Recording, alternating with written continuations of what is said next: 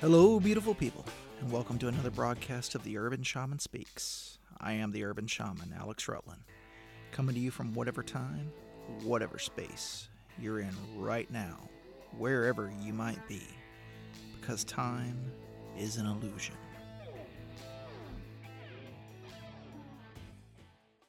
Continuing with the Neruda interviews, interview one, part three.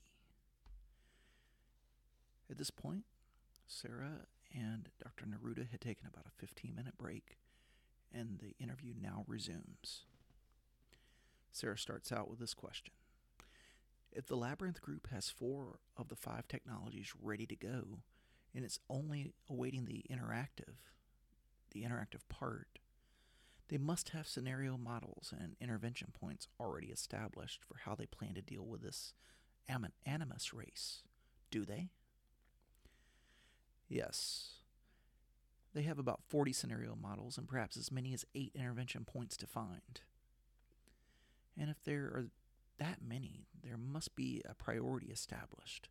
What's the most probable scenario model? I will be brief on this point because it's such classified information that only the SL 14 personnel and 15 know this. My classification is SL 13, and so I get diluted reports and quite possibly misinformation with regards to our scenario modeling. About all I can tell you is that what we know from both the prophecies and our remote viewing technology, a significant amount of information about this race. For example, we know that it hails from a galaxy that our Hubble telescope has examined as thoroughly as possible, and we've charted it as extensively as possible. We know that it's 37 million light years away, and that the species is a synthetic race, a mixture of genetic creation and technology. It possesses a hive mentality, but individual initiative is still appreciated as long as it is aligned with the explicit objectives of its leaders. Because it's a synthetic race, it can be produced in a controlled environment, and its population can be increased or decreased depending on the whims of its leaders. It is. Didn't you just say that it's from a galaxy that's 37 million light years away? I mean, assuming they were able to travel at the speed of light, it would take them 37 million years to come to our planet. And and you said earlier that they hadn't even crossed into our galaxy yet. Right?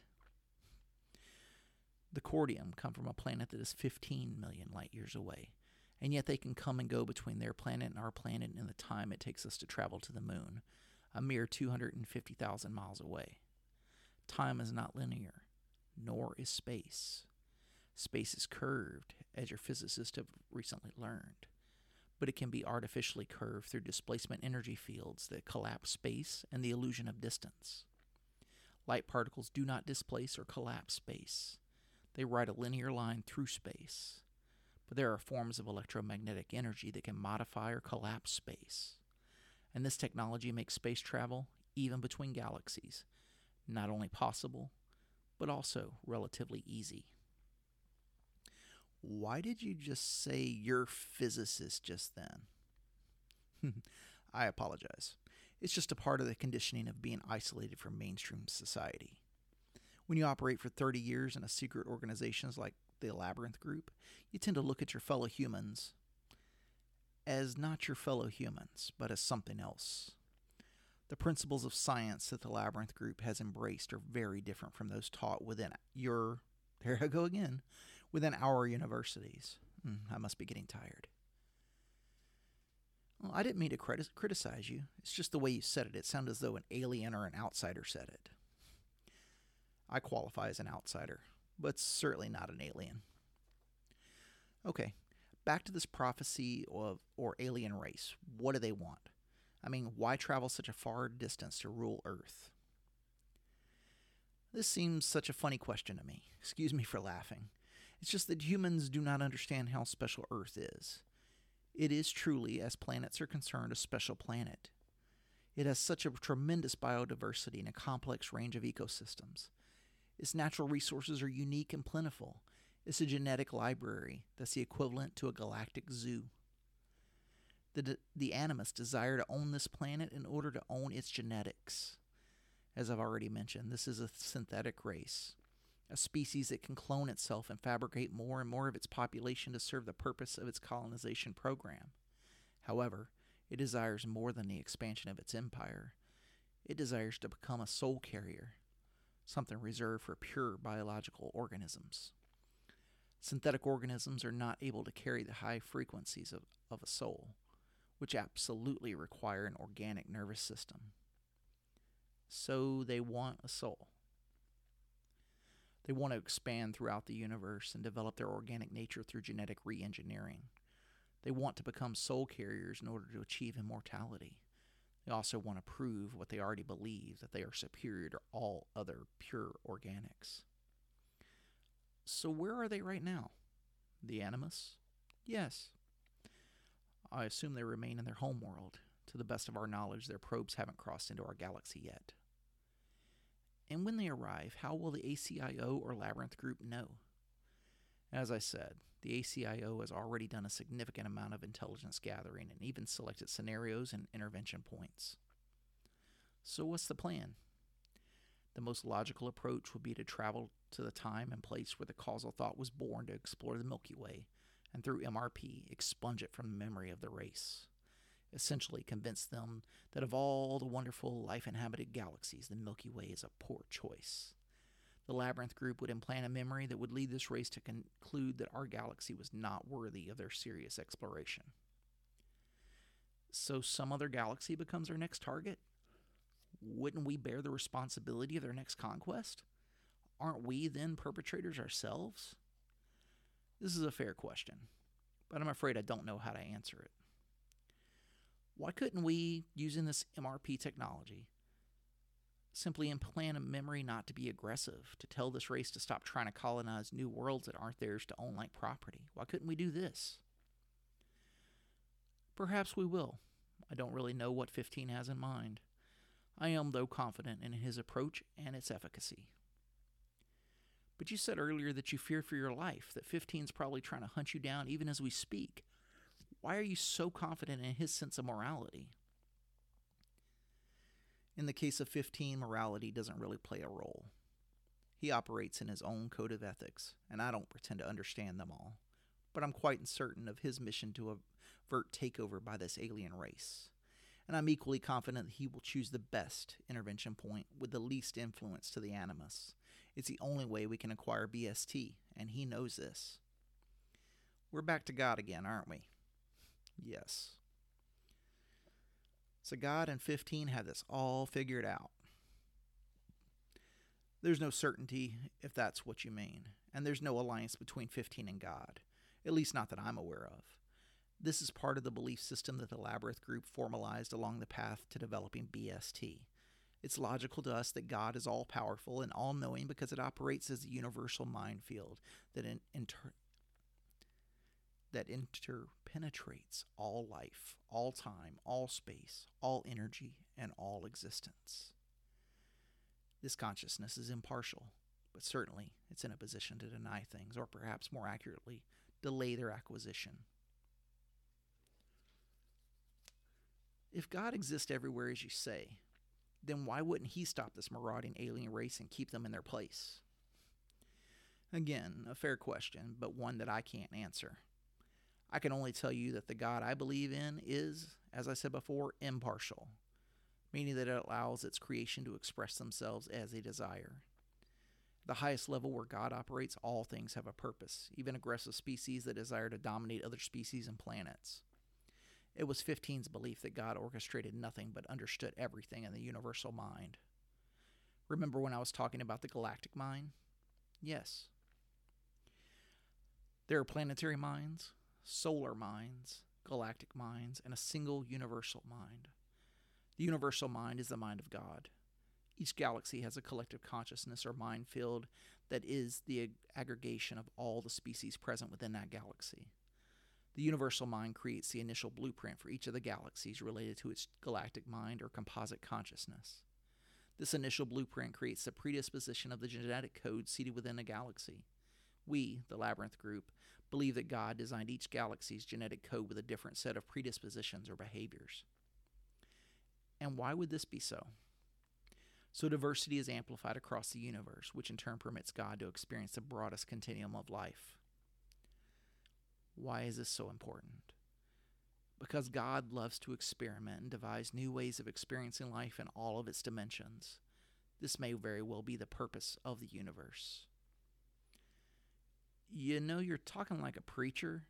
You speak like these are certainties or truths that are just self evident, but they're just beliefs, aren't they? Yes, they're beliefs, but beliefs are important, don't you think? I'm not sure. I mean, my beliefs are changing every day. They're not stable or anchored in some deep truth that's constant like bedrock or something. Hmm, well, that's good. I mean that they change. The Labyrinth Group evolved a very specific set of beliefs. Some of these were based on our experiences as a result of the Corteum intelligence enhancement technologies. Some were based from ancient texts that we, we studied, and some were borrowed from our ET contacts. So now you're going to tell me our friendly neighborhood ETs are religious zealots? No, no, I don't mean that they were trying to convert us to their beliefs. We simply asked they related them to us. Upon hearing them, they seemed quite a bit more like science than religion, actually. I think that's the nature of a more evolved species. They finally figure out that science and religion converges into cosmology. That understanding the universe in which we live also causes us to understand ourselves which is the purpose of religion and science. Or at least it should be. Okay, this is getting a little too philosophical for my taste. Can we return to the question about the wingmakers? If, as you say, there's a galactic federation that governs the Milky Way, how do the wingmakers factor into this federation? Hmm, I'm impressed by the nature of your questions, and I wish I could answer them all, but here again, I don't know the answer. But if you can use your remote viewing technology to eavesdrop on this alien race in an entirely different galaxy, why can't you observe the Federation? As for the Federation, they're fully aware of our remote viewing capability, and in fact, we can eavesdrop on the Federation because they're able to detect our presence if we observe them through remote viewing. So, in deference to their privacy and trusting their agenda, we never imposed our technology on the Federation. Well, perhaps only once or twice. You'll have to forgive me, Dr. Neruda, but I find all of this a little hard to believe. We've skimmed the surface of about a hundred different subjects through the course of this interview, and I keep coming back to the same basic issue. Why? Why would the universe be set up this way and no one on earth knows about it? Why all the secrecy? Does someone think we humans are so stupid that we couldn't understand it? And who the hell is this somebody? Unfortunately, there are so many conspiracies to keep this vital information out of the public domain that what ends up in the hands of the public is diluted to the point of uselessness. I can understand your frustration. I can only tell you that there are people who know about these things, but only 15 knows about the larger reality of what we've touched on tonight. In other words, and this is to your point, Sarah, there are some people within the military, government, secret network, NSA, CIA, etc., that know parts of the whole but they don't understand the whole. They aren't equipped with the knowledge to stand before the media and explain what's happening. They fear that they would be made to appear feeble by the fact that they only know pieces of what's going on. It's like the story of the three blind men who are all touching different parts of an elephant and each thinks it's something different. 15 withholds his knowledge from the media and the general public because he doesn't want to be seen as a savior of humanity, the next Messiah and he especially doesn't want to be seen as some fringe lunatic that should be locked up or worse yet assassinated because he is so misunderstood. The instant he stepped forward with what he knows, he would lose his privacy and his ability to discover BST, and this he'll never do. Most people who know about the greater reality are fearful of stepping into the public scrutiny because of the fear of being ridiculed. You have to admit that the general public is frightened by what it doesn't understand, and they do kill the messenger. But why can't we even get partial truths about this picture of reality, uh, about ETs and feder- the Federation? Someone, the media or government or someone else is keeping this information from us. Like the story you were telling me about the Martians. If this is true and Clinton knows about this, why aren't we being told? There's a cynical part of me that would say something like, Why do you watch six hours of television every day? Why do you feed your minds exclusively with the opinions of others? Why do you trust your politicians? Why do you trust your governments? Why do you support the destruction of your ecosystems and the companies and governments that perpetrate this destruction? You see, because the whole of humanity allows these things to occur, the wool is pulled over your eyes and it's easy to ration information and direct your attention to mundane affairs like the weather and Hollywood. Well, that's fine for you to say, someone whose IQ can't be charted. But for those of us with average intelligence, what are we supposed to do differently that would give us access to this information, to this larger reality? I don't know. I honestly don't know. I don't pretend to have the answers. But somehow humans need to be more demanding of their governments and even the media, because the media is a big part of this manipulation, though they're not aware of how they've become pawns of the information cover up. The truth of the matter is that no one entity is to blame. Elitists have always existed since the dawn of man. There have always been those who have more aggression and power and would dominate the weaker of the species. This is the fundamental structure that has bred this condition of information cover up, and it happens in every sector of society, including religion, government, military, science, academia, and business. No one created this playing field to be level and equal for all. It was designed to enable free will and reality selection based on individual preferences. And for those who have the mental capacity to probe into these secrets behind the secrets behind the secrets, they usually find pieces of this larger reality, as you put it. It's not entirely hidden. There are books and individuals and even prophecies that corroborate much of what I've spoken of here tonight. And these are readily available to anyone who wants to understand this larger universe in which we live. So, to answer your question, what are we supposed to do differently? I would read and study. I would invest time learning about this larger universe and turn off the television and disconnect from the media. That's what I would do. Maybe this is a good place to wrap things up unless you have anything else you'd like to add. Only one thing, and that is that if anyone ever hears this interview, please do so with an empty mind. If you bring a mind full of learning and education and opinion, you'll find so much to argue with in what I've said that you'll not hear anything. And I'm not interested in arguing with anyone. I'm not even that interested in convincing anyone of what I've said. My life will go on even if no one believes me. The Wingmakers have built a time capsule of their culture, and it's magnificent. I wish I could take people to the original site so they could stand before each of the 23 chambers and witness these wall paintings in person. If you were to do this, you would understand that art can be a portal that transports the soul to a different dimension. There is a certain energy that these paintings have that can't be translated in mere photographs. You really need to stand inside these chambers and feel the purposeful nature of this time capsule. I think if I could do that, you would believe what I've said. Could you take someone like me to the site? No. Unfortunately, the security system surrounding this site is so sophisticated, the site entrance, for all intents and purposes, is invisible. All I have are my photographs. You're saying that if I walked right up to the site, I wouldn't be able to see it. Cloaking technology is not just a science fiction concept. It's been developed for more than 10 years. It's used much more frequently than people realize. And I'm not talking about its diluted version of stealth technology. I'm talking about the ability to superimpose a reality construction over an existing reality that's desired to be hidden. For instance, you could walk right up to the entrance of the Ancient Arrow site and see nothing that would look like an entrance or opening.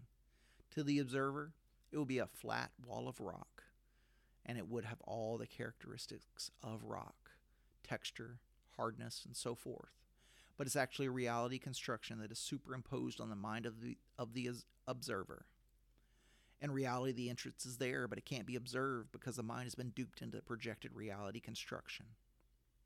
Great. So there's no way to enter this site and experience this time capsule. So once again, us little humans are prevented from the experience of proof. You see, the reason why this is so hard to believe is that, is that nothing is ever proven. But isn't proof in the eye of the beholder? In other words, what is proof for you may not convince another, or vice versa. Isn't this the way of all religions and even science? Scientists claim to have proof of this theory or that theory, and then some years later, another scientist comes along and disproves a previously held theory. And on and on this goes. So, what's your point? Proof is not absolute, it's not even objective. And what you're looking for is an experience that is permanent and perfect in its expression of truth. And such an experience, if it indeed exists, is not owned or possessed by any secret network or elitist organization or galactic federation for that matter. You could have this experience of absolute proof tomorrow, and the very next day, doubt would begin to creep in. And in a matter of weeks or months, this proof or absolute truth that you aspire to possess, it would just be a memory. And probably not even a powerful memory because so much doubt would be infused into it.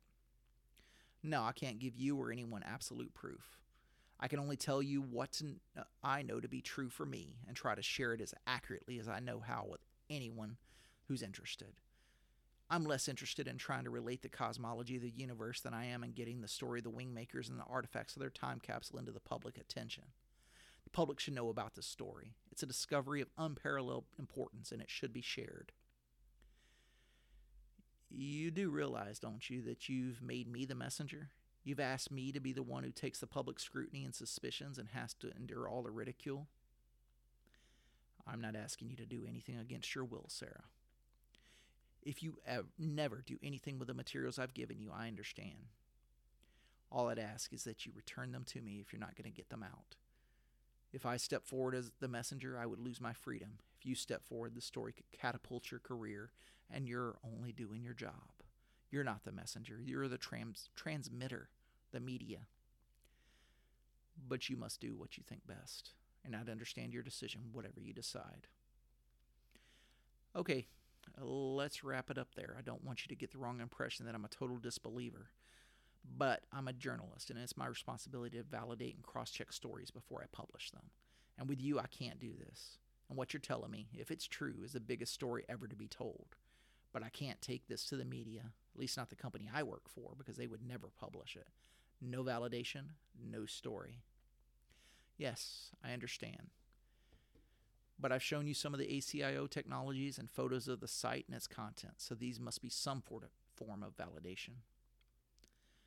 For me, it validates that something is going on that I've never heard about. Namely, the ACIO is a new organization that's never been talked about, at least not in my journal circles. But your photographs and stories don't validate what you've explained tonight. They're in the category of teasers, something the National Enquirer is fond of broadcasting, but this isn't the brand of journalism I subscribe to. Let's talk some more in the next few days. Take the time to read some of the materials translated from the optical disc.